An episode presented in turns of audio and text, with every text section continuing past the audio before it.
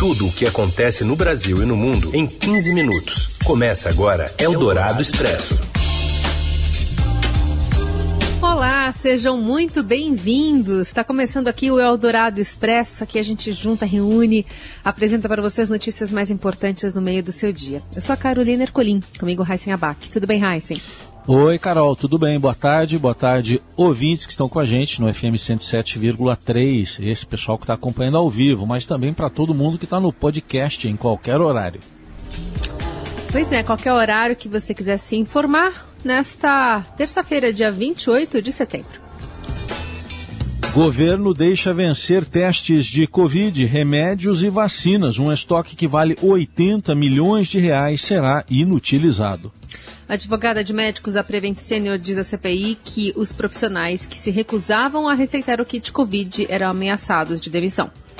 E mais, a possibilidade de prorrogação do auxílio emergencial e o novo aumento do diesel, um dia após Jair Bolsonaro reclamar dos preços dos combustíveis.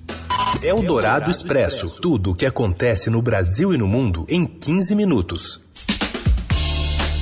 O governo deixa vencer testes de Covid, remédios e vacinas e um estoque no valor de 80 milhões de reais será inutilizado. Os detalhes de Brasília com Júlia Afonso. Boa tarde. Boa tarde, Carol. Boa tarde, Heisen. A Secretaria de Vigilância em Saúde, ligada ao Ministério da Saúde, deixou vencer milhares de kits para diagnóstico da Covid-19 e dezenas de medicamentos e vacinas para outras doenças. O órgão foi notificado pelo menos duas vezes sobre a proximidade da data de validade de diversos insumos. Mesmo assim, não agiu a tempo de distribuí-los. O resultado é que agora milhares de imunizantes, soros, diluentes e testes que custaram 80 milhões de reais não foram aproveitados a tempo e terão de ser incinerados. O desperdício inclui, por exemplo, mais de 18 mil kits de teste de Covid, considerados fundamentais pelos especialistas para monitorar e controlar a transmissão do vírus. Também estão na lista 44 mil vacinas meningocócicas, que são contra a meningite, e 16 mil vacinas contra a gripe. Essas informações constam de documentos internos da pasta que foram obtidos pelo Estadão. O material está armazenado no centro de distribuição que o Ministério possui em Guarulhos, cidade da região metropolitana de São Paulo. A planilha do Ministério da Saúde, que a gente teve acesso, aponta que para alguns desses insumos houve mais de uma notificação sobre o vencimento do prazo. A secretaria então foi alertada em abril e em junho desse ano sobre produtos que venceriam em 8 de julho e 31 de agosto. Todos esses insumos fazem parte dessa planilha que eu acabei de falar de 271 itens que perderam a validade entre 2017 e 2021. Os insumos da planilha toda somam 1,8 milhão de unidades e custaram 190 milhões aos cofres públicos. Quase a totalidade deles, 96%, foram perdidos a partir de 2019, durante o governo do presidente Jair Bolsonaro. A gente tentou contato com o Ministério da Saúde, questionamos sobre os milhares de testes e medicamentos vencidos, mas até às 10 da manhã de hoje a pasta não tinha respondido. Eldorado Expresso. Há um mês do fim do auxílio emergencial, o governo Jair Bolsonaro passou a discutir a possibilidade de prorrogar o benefício pago a vulneráveis devido à pandemia de Covid-19. Ao Estadão, o ministro da Cidadania, João Roma, afirma que o tema está na mesa, embora nenhuma decisão tenha sido tomada. E hoje, o Copom, do Banco Central, disse que os chamados riscos fiscais, ou seja, as dúvidas sobre as contas públicas e a falta de uma estratégia clara do governo para conter a alta da dívida continuam pressionando as estimativas de inflação no país por meio da alta do dólar, por exemplo. O cenário é agravado com a falta de chuva que ameaça o plantio e pode manter em alta os preços dos alimentos e pressionar a inflação também em 2022. E a Márcia de Chiara, do Broadcast Econômico, traz agora as informações. Oi, Carol e Raíssa. Os agricultores brasileiros aí estão se preparando para semear a safra de verão. Só que nesse ano tem um componente que está tirando o sono aí dos produtores, que é a seca. As pesquisas da Conab estão mostrando que os agricultores estão otimistas, apesar dessa grande preocupação. Para quase todos os grãos há uma expectativa de aumento de área plantada, mesmo com uma elevação de custos, na ordem de 30% no caso da soja. Só que esse aumento de área plantada pode ser frustrado pela seca. As previsões climáticas das agências meteorológicas, como a Climatempo, mostram que esse ano e o começo do ano que vem serão anos de laninha, anos de seca no centro-sul do país. Isso significa que pode afetar o desenvolvimento das lavouras que começam a semeadas agora, final de setembro, começo de outubro, e tem um desenvolvimento aí em dezembro, janeiro e fevereiro, quando as agências meteorológicas estão prevendo um maior rigor climático. Essa ameaça de seca também já está preocupando os economistas, né? Que fazem uma conta aí que essa safra, que tem tudo para ser recorde pela ampliação de área plantada, né? Pode ser afetado pela seca. O economista André Brás considera que a inflação dos alimentos no ano que vem fica em torno aí de 8%, que é um pouco mais da metade do que vai ser registrado esse ano, que é em torno de 14% a inflação de alimentos, ou seja, complicaria mais ainda a expectativa de atingir a meta da inflação em 2022. E a Petrobras anunciou hoje que vai aumentar o preço do diesel vendido às distribuidoras. Com o reajuste, o preço médio de venda do diesel passa de R$ 2,81 para R$ 3,06 por litro, refletindo o reajuste médio de 25 centavos por litro. O reajuste entra em vigor amanhã. Segundo a Petrobras, a alta de 8,8% vem após 85 dias de preços estáveis para o combustível. O aumento do preço do diesel vem um dia após o presidente Bolsonaro falar em redução da gasolina ontem. Eldorado Expresso. A advogada Bruna Morato, que representa 12 médicos da Prevent Senior, disse hoje que eles eram ameaçados de demissão se não prescrevessem o kit Covid com remédios ineficazes contra a doença. A revelação foi feita em depoimento à CPI da Covid na investigação do dossiê que ela preparou com relatos de clientes que trabalhavam para a operadora de planos de saúde. Os plantonistas eles pegavam o kit, eles entregavam ao paciente e diziam ao paciente: Olha, eu preciso te dar, porque se eu não te entregar esse kit, eu posso ser demitido.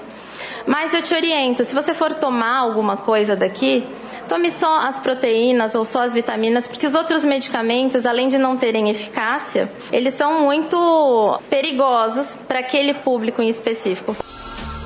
Segundo Bruna Morato, os médicos já recebiam os kits prontos e lacrados para fornecê-los aos pacientes. Os médicos, eles eram sim orientados à prescrição do kit. E esse kit ele vinha num pacote fechado e lacrado. Não existia autonomia com relação até a retirada de itens desse kit. Inclusive é muito importante observar que quando o médico ele queria tirar algum kit, ainda que ele riscasse na receita, o paciente recebia ele completo.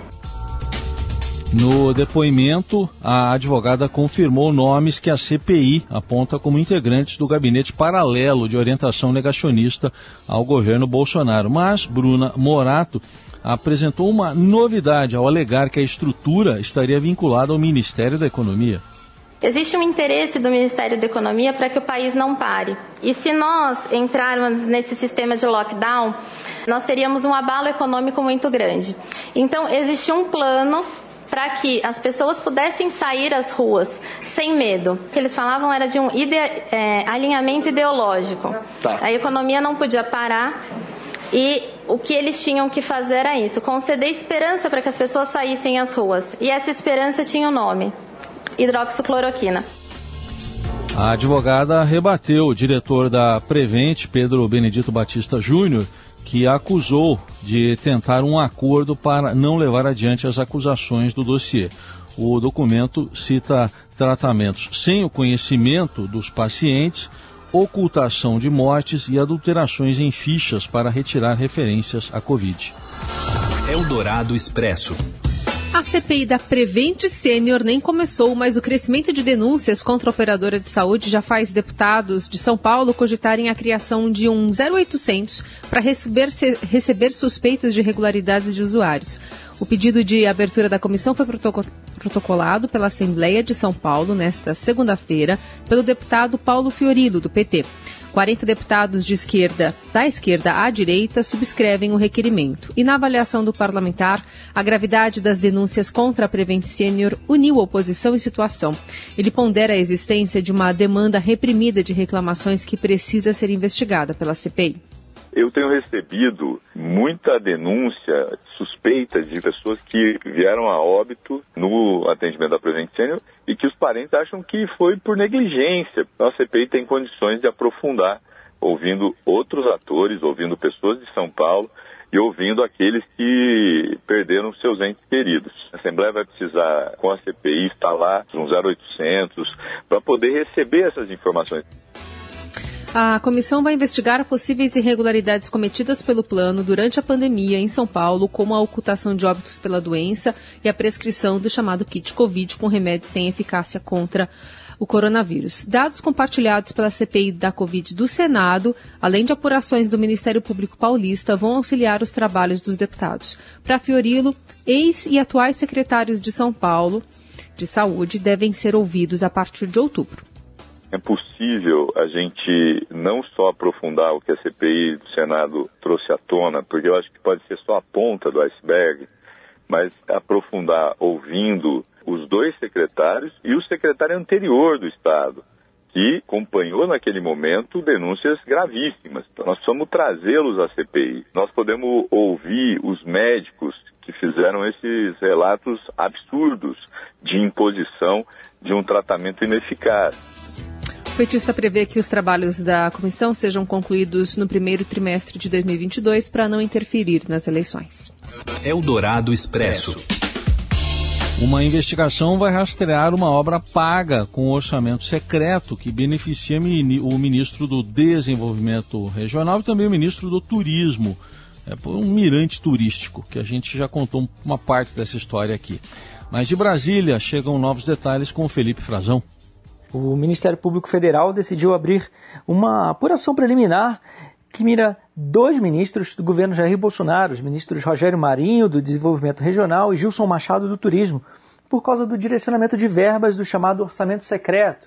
A Procuradoria da República, aqui no Distrito Federal, vai investigar se eles cometeram alguma irregularidade, algum ato de improbidade administrativa, ao combinarem o envio de 1,4 milhão de reais para construir um mirante turístico ou seja, verba do Ministério do Turismo, ao lado de um empreendimento privado que pertence ao ministro Rogério Marinho do Desenvolvimento Regional. O Mirante fica ao lado de um terreno que ele tem há alguns anos e que no fim do ano passado, depois de se tornar ministro, ele achou por bem abrir uma empresa com um assessor dele no próprio ministério, o assessor se chama Francisco Soares de Lima Júnior, e eles lançaram ali a construção de um condomínio chamado Clube do Vinho, e o Mirante fica a mais ou menos 300 metros desse condomínio que vai ser ofertado, que o ministro pretende lançar no mercado imobiliário. O ministro Marinho pode ter sido beneficiado ao ter o seu terreno valorizado se essa obra se concluir, se ela se concretizar. E, de outro lado, o ministro do Turismo pode ter sido omisso ao liberar esses recursos atendendo a um possível conflito de interesses entre verbas públicas e verbas privadas, interesses particulares do ministro Rogério Marinho. Procurados, os ministros reiteraram algumas versões anteriores, mas se esquivaram de comentar especificamente a abertura dessa investigação no Ministério Público Federal. Você ouve Eldorado Expresso. De volta com o Eldorado Expresso para falar sobre a final da Libertadores. Que vai ter uma equipe brasileira de um jeito ou de outro. Agora, e o Faz-me Rir, Robson Morelli? Conta pra gente. Olá, amigos. Eu quero falar dessa decisão que vai avançando, vai chegando o seu horário entre Atlético Mineiro e Palmeiras. Vale vaga na Libertadores e isso vale muito, muito prestígio para os times brasileiros. Dessa vez a gente já sabe que um finalista será brasileiro, claro, Palmeiras ou Atlético Mineiro. E o outro, entre Flamengo e Barcelona de Guayaquil, que jogam nesta quarta-feira. O que representa chegar à final do campeonato é, sul-americano da Libertadores para os clubes, representa também muito dinheiro além de prestígio. A vaga da final vale 6 milhões de dólares, cerca de 32 milhões de reais. Então, o time que passar entre Palmeiras e Atlético Mineiro já ganha mais 32 milhões. O campeão recebe 15 milhões de dólares, isso equivale a 80, 80 milhões de reais. É muito dinheiro, é dinheiro importante, sobretudo em ano de pandemia, em ano em que a torcida está ausente a maior parte do tempo, então é um dinheiro que vem sim com muito, com muito carinho, né? Todos esses clubes semifinalistas estão de olho nesse, nesse dinheiro. Lembrando que o campeão da Libertadores disputa o Mundial de Clubes da FIFA, que ainda não tem lugar definido para acontecer. Era para ser no Japão, mas o Japão é, declinou de sediar a competição por causa da Covid-19. O Rio de Janeiro se candidatou, mas também, por enquanto, foi descartado. E o Mundial de Clubes deve acontecer acontecer, deve acontecer, ainda não definido, nos Emirados Árabes Unidos. É isso, gente. Falei, um abraço a todos, valeu. Eldorado Expresso.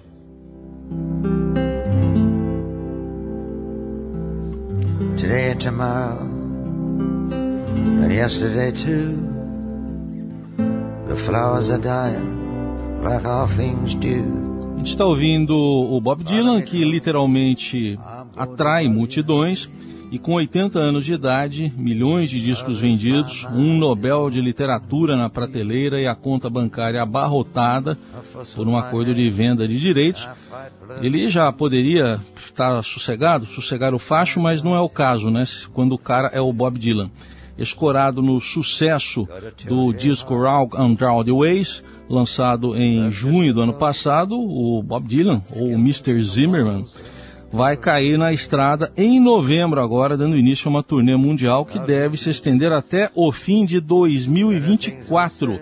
Então a última apresentação ao vivo e com público do músico de 80 anos tinha sido em dezembro de 2019, lá em Washington, e agora então, é, segundo o site oficial do Dylan, a turnê é mundial e há uma expectativa de que siga até, como a gente disse, 2024, quando ele estará com 83 anos e logo novas datas serão anunciadas.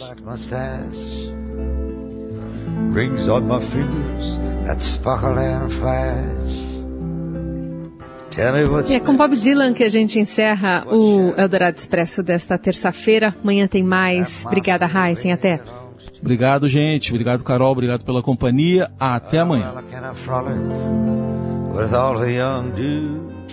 Você ouviu Eldorado Expresso tudo o que acontece no Brasil e no mundo em 15 minutos.